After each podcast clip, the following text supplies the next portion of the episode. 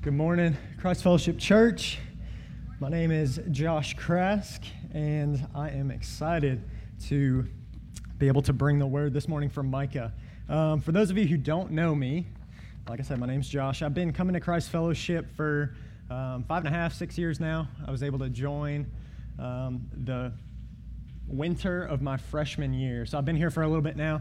Uh, my wife Bethany and I serve with the youth group here. Been doing that for three years this summer. So um, that's been a joy for us to be able to serve. If I haven't met you, I would love the chance to meet you either today or in the coming weeks. If you don't recognize me or have no idea who I am, uh, up until last week, I had a handlebar mustache. So I'm, I'm that guy. Um, so I have been around. I just look a lot different now. Uh, so if you will go ahead and turn in your Bible to Micah, we're going to continue where we left off last week in Micah chapter 5. We're going to finish out that chapter today and be in verses 5 through 15. Okay. Once you're there, I'll read for us. Micah chapter 5, verse 5. This is the word of the Lord for us. When the Assyrian comes into our land and treads in our palaces, then we will raise against him seven shepherds and eight princes of men. They shall shepherd the land of Assyria with the sword, and the land of Nimrod at its entrances. And he shall deliver us from the Assyrian when he comes into our land and treads within our border. Then the remnant of Jacob shall be in the midst of many peoples, like a dew from the Lord like showers on the grass, which delay not for a man, nor wait for the children of man. And the remnant of Jacob shall be among the nations, in the midst of many peoples, like a lion among the beasts of the forest, like a young lion among the flocks of sheep, which, when it goes through, treads down and tears in pieces, and there is none to deliver. Your hand shall be lifted up over your adversaries, and all your enemies shall be cut off. And in that day, declares the Lord, I will cut off your horses from among you, and will destroy your chariots. And I will cut off the cities of your land, and throw down all your strongholds, and I will cut off sorceries from your hand, and you shall have no more tellers of fortunes. And I will cut off your carved images and your pillars from among you, and you shall bow down no more to the work of your hands. And I will root out your Asherah images from among you, and destroy your cities. And in anger and wrath, I will execute vengeance on the nations that did not obey. This is the word of the Lord. Let's pray. Father God, we thank you for this beautiful morning. God, we praise you that you have allowed us to gather together as your body, to worship you, God, to sing praises to your name, and to learn from your word that you have for us this morning in Micah. God, we thank you for this word. Lord, I ask that you would work in this place by the power of your Spirit. God, that you would speak to us through your word, not by anything that I have prepared to say, but God, from the power of your word, by the power of your Spirit, would you teach us this morning?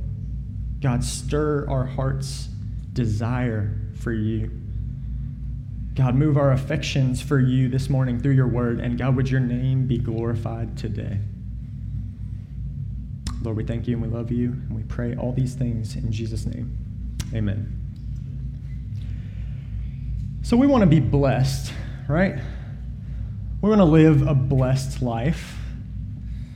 We talk a lot about that as a church, and we talk a lot about that even in the South, that we, we want blessing. We want to receive blessing. We want to be a blessing to others. That word blessing gets thrown around a lot. What does it look like? What does it mean to live a blessed life?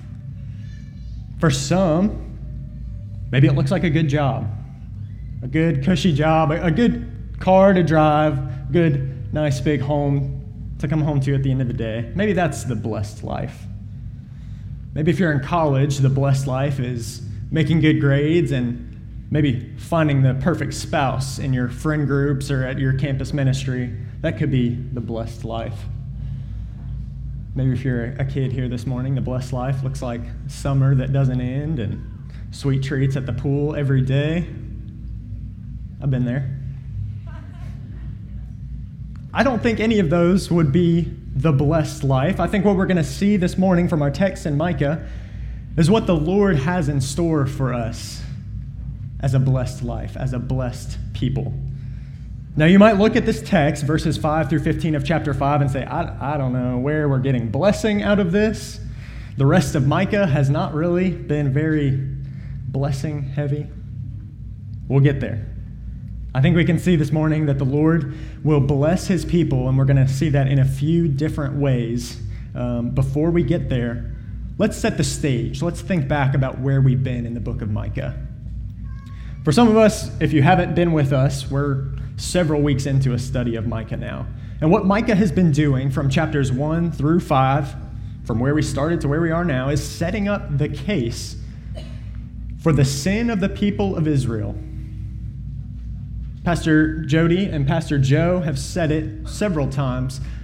What Micah is doing and what the minor prophets intend to do is show what's wrong with Israel and what's going to be done about it. And so we saw in chapters 1 and 2 that God's people, Israel, had wandered away. That was the very first week in this series. Jody taught to us from chapters 1 and 2 that the people had wandered into sin and idolatry. They had veered off the path that the Lord had set for them. They had wandered into injustice. They had turned away from the path that the Lord had set for them. In chapter 3, we saw that the people were in need of a leader to step up to the plate. Their leaders were corrupt. Their prophets and their priests and their leaders, they were unjust.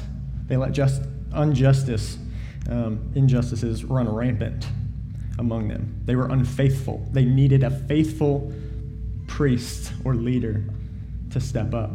We saw two weeks ago from chapter 4, Pastor Joe led us uh, in chapter 4, verses 1 through 5, we saw a vision of heaven.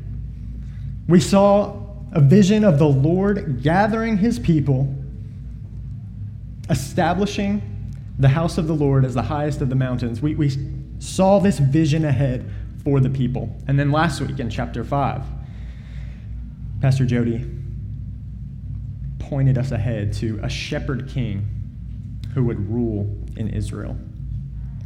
And so we get today, and what I think we see today in the rest of chapter 5 is Micah pointing ahead to how the Lord will bless his people through this shepherd king. I think we see three main ways that the Lord will bless his people through the shepherd king. So that's my goal for us this morning is to see the Lord's plan for his blessed people through his shepherd king that he is bringing.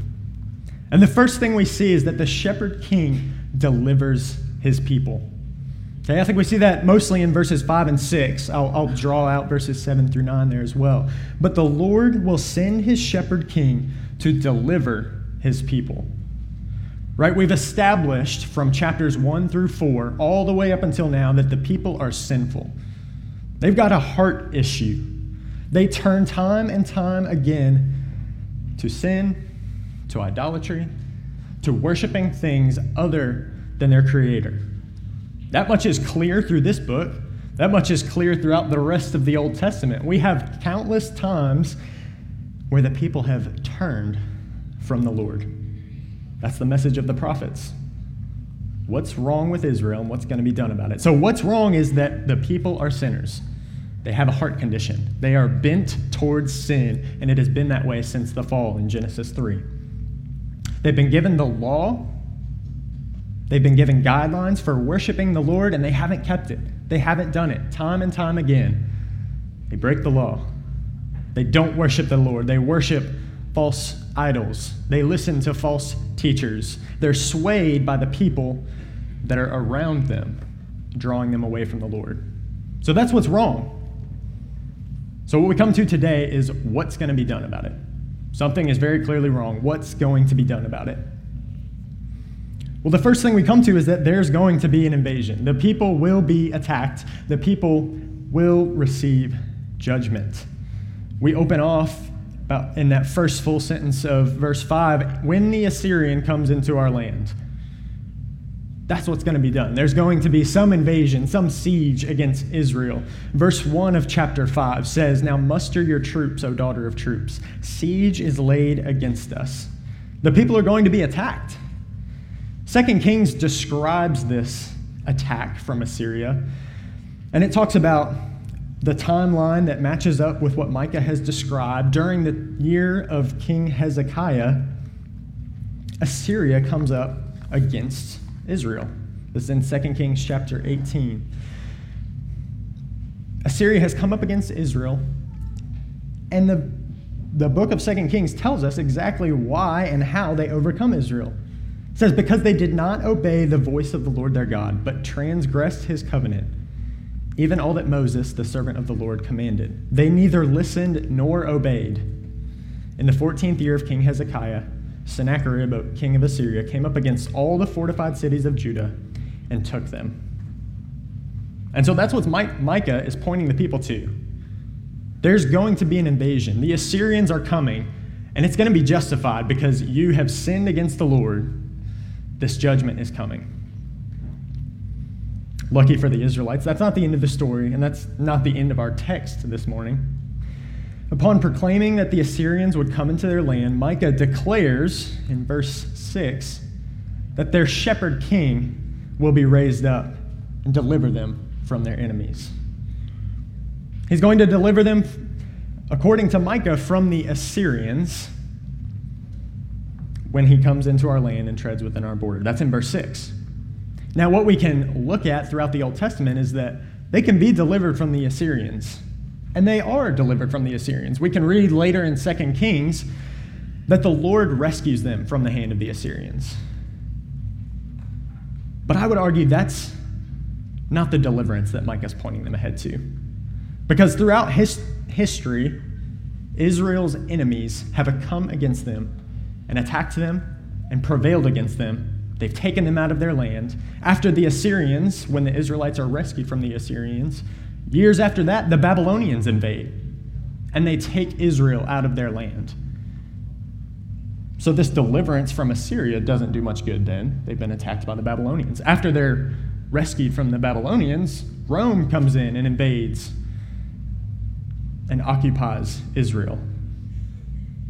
So their physical deliverance is not much help when you look at the line of history and all the attacks that's going to come against Israel. No, what Micah is pointing them ahead to is a deliverance from their heart condition.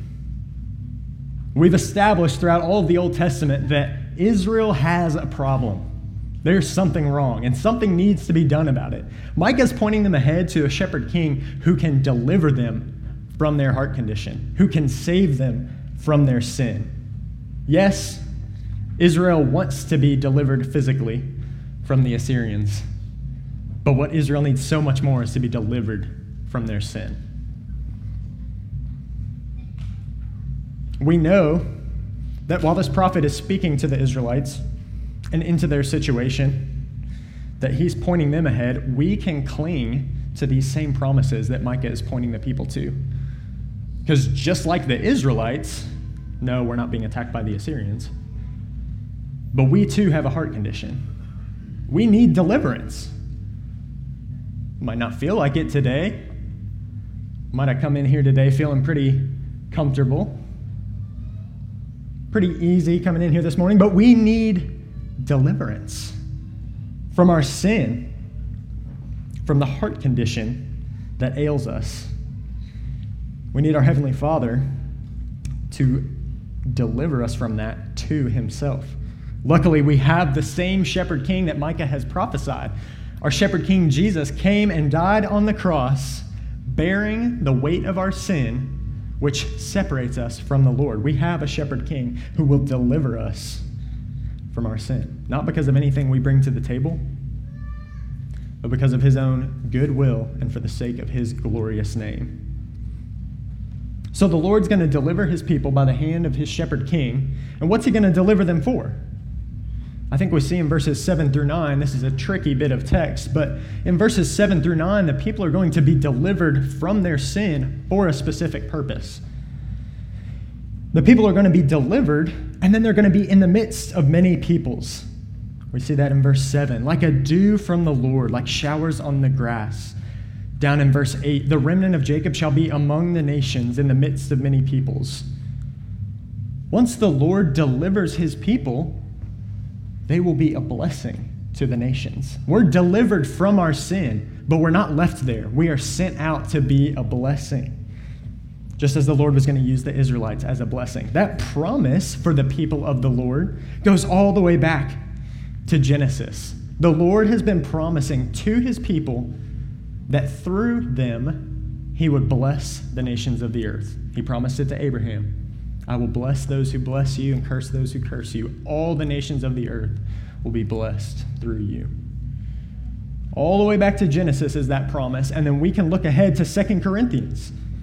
This promise is still true today that the Lord is going to bless the nations, bless the people through his people who he's delivered. 2 Corinthians chapter 2, verses 15 and 16 say, I'm sorry, verses 14 through 16 say, But thanks be to God, who in Christ always leads us in triumphal procession, and through us spreads the fragrance of the knowledge of him everywhere. For we are the aroma of Christ to God among those who are being saved and among those who are perishing. To one, a fragrance from death to death, to the other, a fragrance from life to life. Who is sufficient for these things? For we are not like so many peddlers of God's word, but as men of sincerity, as commissioned by God, in the sight of God, we speak in Christ. So the people are to be a blessing to the nations that they're among, and to the enemies Micah describes them as a lion. Second Corinthians describes us as a fragrance of death to those who are not in Christ. So we've been saved, delivered by our shepherd king. We've been blessed in that deliverance, and we've been blessed in order to be a blessing. So I think that's the first way that the Lord blesses his people through their shepherd king. The second way is that the shepherd king will bring peace. Shepherd king will bring peace. I think we see that in verses 10 and 11. 10 starts off, In that day declares the Lord. In that day. In what day? What day is Micah talking about? He doesn't really transition us very well. He just says, In that day, and expects us to know what he means. Well, we can look back a little bit to what we heard a couple weeks ago. In chapter 4, verse 1, Micah says, It shall come to pass in the latter days that the mountain of the house of the Lord shall be established as the highest of the mountains. Okay, so there we've got Micah pointing the people ahead to some future day when the Lord's going to draw his people to himself. Further down in chapter 4 and verse 6, Micah says, In that day declares the Lord, I will assemble the lame and gather those who have been driven away and those whom I afflicted. And the lame I will make the remnant, and those who were cast off a strong nation. And the Lord will reign over them in Mount Zion from this time forth and forevermore. So we've got a couple instances where Micah is pointing the people ahead to some future date. And then here in chapter 5, he revisits it. He says, In that day declares the Lord. And then he proceeds to tell us what the Lord's going to do in that day. And the first thing that the Lord will do is bring peace. He says, I will cut off your horses from among you and will destroy your chariots. I will cut off the cities of your land and throw down all your strongholds. So, on that day, the day when the Lord is gathering his people to himself, when he has delivered his people from their enemies and brought them into communion with him, when he's established that mountain of the house of the Lord as the highest of the mountains, in that day, there's not going to be a need for chariots and horses. We won't need our cities and our strongholds. No, he's going to get rid of all those things. Now, we've, we've heard it a few times the last few weeks about the peace of the Lord. From chapter 4, the Lord says that when the people go up to the mountain of the Lord, there will be peace. Um, we see that in chapter 3 of verse 4. Last week, from Pastor Jody's sermon, we ended with the phrase, He shall be their peace, He being the shepherd king. So the people are expecting this peace, but we've already heard today that the Assyrians are coming. So, how on earth is there going to be peace? The Assyrians are going to invade, and yes, the shepherd king's going to deliver. But then the Lord says he's going to get rid of all their weapons. He's going to get rid of their horses and their chariots and their strongholds. What? What's going on there? I think the psalmist draws a good uh, comparison here. The psalmist in Psalm chapter 20, verses 6 through 8 says, Now I know that the Lord saves his anointed. He will answer him from his holy heaven with the saving might of his right hand. Some trust in chariots and some in horses, but we trust in the name of the Lord our God. They collapse and fall, but we rise and stand upright. So, on the tales of being captured and brought down by their enemies, and then the shepherd king coming in to deliver his people, the shepherd king is going to bring peace. How is he going to bring peace? By getting rid of all their tools and means of war, all the safety that they had been banking on. The people of this day would have counted on their horses and their chariots. That was their military prowess. That's what would have given them comfort at night that when the Assyrians came, they would have their horses and chariots to go get the Assyrians. They had their cities and their strongholds. They had big walls to protect themselves in their city. What's the Lord doing getting rid of all these things when they know that the Assyrians are out there? And then eventually the Babylonians are out there trying to get them. What? What's the purpose in getting rid of their instruments of war? It seems harsh. How is that a blessing? How's it a blessing for the Lord to get rid of those military instruments? It's a blessing because, as the psalmist said, the people trust in those things. The people were banking on their chariots and their horses. They were trusting in those things more than the Lord to provide for them and to make good on his promises. But in that day, no more. In that day, declares the Lord, they won't need to place their trust in the things that have been giving them comfort. They won't need to be secured by their cities and their strongholds because the Lord, their shepherd king, will be their peace. Yes, the Israelites would have read of this as a, a physical peace. But again, like the deliverance that the Lord's promising, the peace that the shepherd king brings is so much more than just military peace. No, the shepherd king delivers the people to peace with God. Right now, we read this in the New Testament in our sin and Israel in their sin, they're enemies of God. Now, an enemy of God can't possibly have peace. So, what Micah is pointing them to is a shepherd king who's going to deliver them from their enemies, bring them into peace, into right standing with God. Church, what are we trusting in for peace this morning? What are we banking on for security, for peace, for comfort? It might not be like the Israelites banking on their horses and their chariots. In fact, I hope you're not placing your trust in horses and chariots. Do we trust in our political affiliations? Is that what brings us peace? Is who's in the White House, if they align with your views, is, is that what brings us peace at the end of the day? What about our financial situation? Sometimes our financial situations can cause a bit of anxiety. Are we trusting in that for peace? When we've got enough money to pay the bills, to live a comfortable life, is that what brings us peace? What about our social status? The friends we surround ourselves with? The people that we spend our time with and hang out with? Is that what brings us peace? I hope not. Church, nothing that we trust in for peace other than our shepherd king and the gospel of Jesus Christ will bring us peace. We can put our trust in all of those other things that I just listed, and at the end of the day, we'll come up short. Now, the only way that we can be brought from enemies of God to be adopted as children of God is by the life the death, burial, and resurrection of Jesus Christ.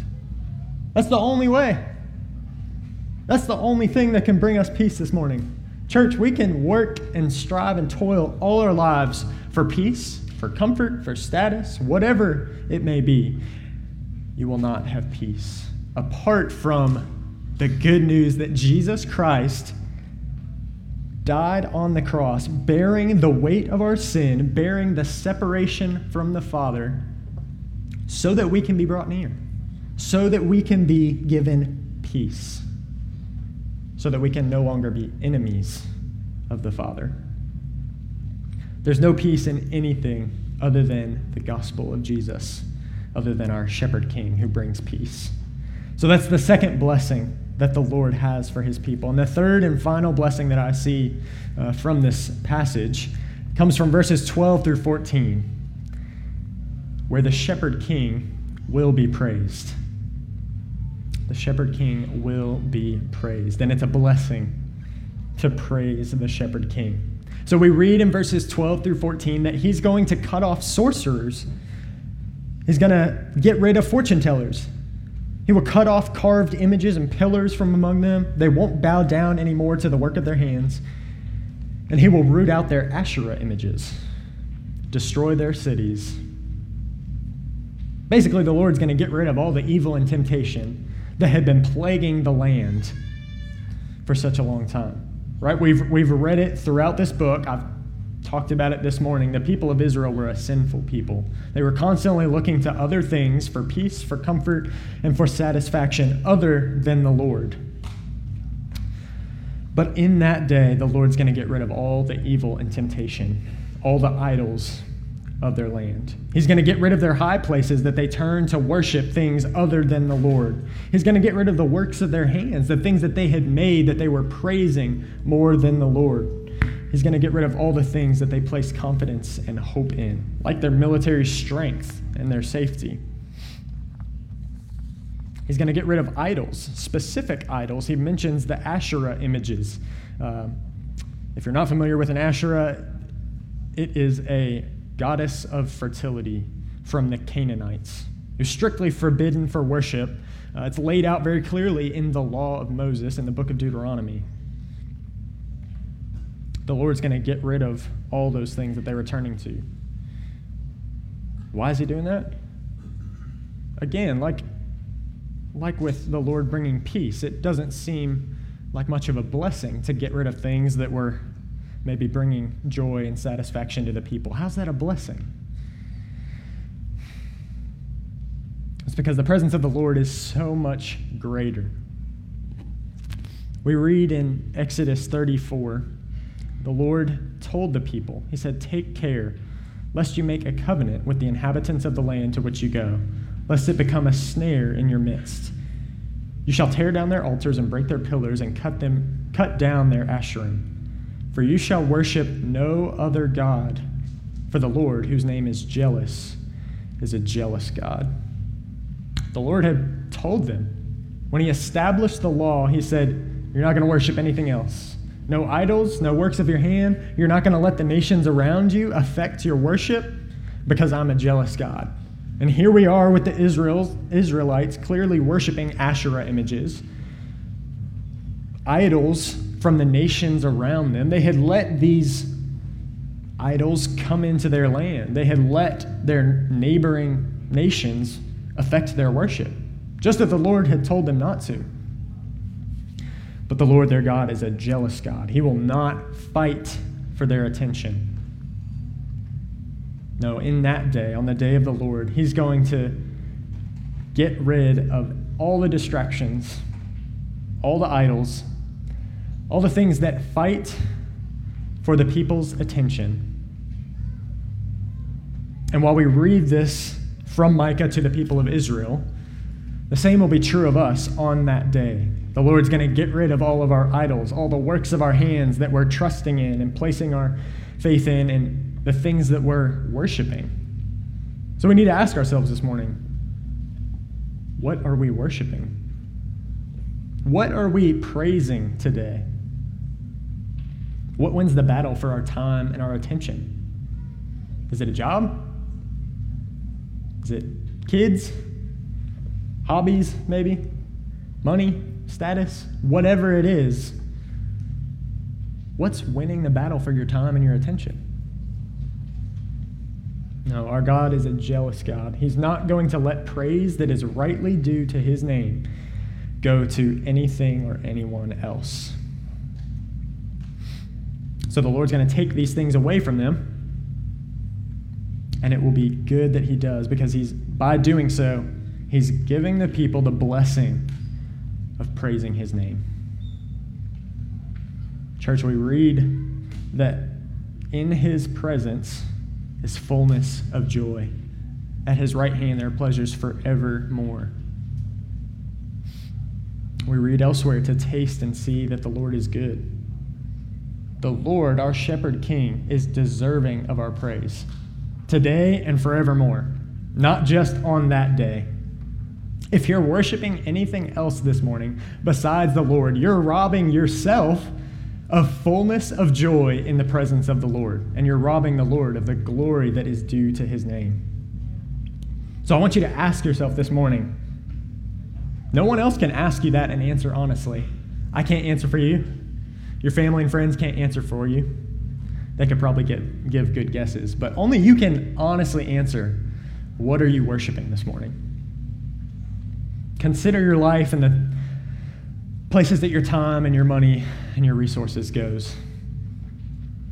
Evaluate what changes need to be made in order to worship the Lord because the Lord has a blessing for the people who are praising him this morning.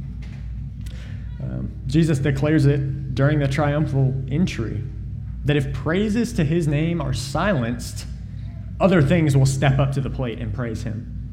During the triumphal entry, Jesus' disciples and a whole multitude of people was praising the name of the Lord. And the Pharisees said, uh, they told Jesus, You need to get your disciples to quiet down, basically. Jesus said, I tell you, if these were silent, the very stones would cry out. If we're not praising him this morning, something or someone will be.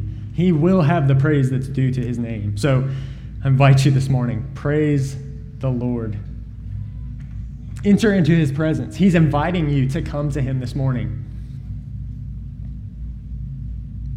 Church, I hope that you will answer the invitation. Come into his presence where there's fullness of joy and be blessed. We come to the last verse, verse 15. And in light of all the blessings that the Lord has for his people, which are fantastic blessings, he will deliver his people, he will bring them peace, and he will allow them to praise him forevermore. Then we close out with verse 15, which is a somber warning. It says, In anger and wrath I will execute vengeance on the nations that did not obey. Church, we're called to be a people that when the Lord, our shepherd king, delivers us, it's a blessing for us, and we're called to be a blessing to others, a blessing to the nations. We're given the great commission to go out and make disciples of all nations. And it's a blessing for them when we do so. We're not blessed with deliverance and peace so that we can sit back resting on our laurels, waiting for the day of the Lord, waiting for that day when we're brought into his presence. No, we're not delivered from our enemies for waiting for that day. No, with all these promised blessings, we've been given a charge. Church, the nations that don't obey will experience the right wrath and judgment of the Lord. It's a somber warning. We can't get around it this morning. The Lord will act justly for those who don't respond to the gospel, who don't obey. But we've been given the blessing to go and tell. We've been given this blessing to go bless those around us. Church, our neighborhood needs to hear this blessing. Our neighborhood needs to hear the invitation. Our city needs this invitation. The nations need to hear how they can be a blessed people. Church, we're not called to be a blessing and stop there. We're called to be a blessed people and go and invite others to be a blessed people along with us to praise and worship the Lord, to be delivered from their sin by the blood of Jesus Christ, and to walk with us as our brothers and sisters. That's what we're called to this morning. So don't hear these blessings this morning and go and rest complacent in those blessings. It's so easy to do. I'm guilty of it.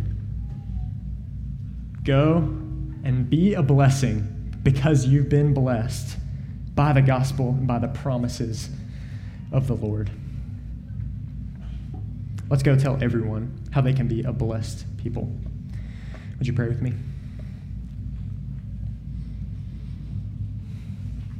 Heavenly Father, we thank you again just for this text this morning. Um, God, we praise you for all of your word, all of Scripture, even the tough passages.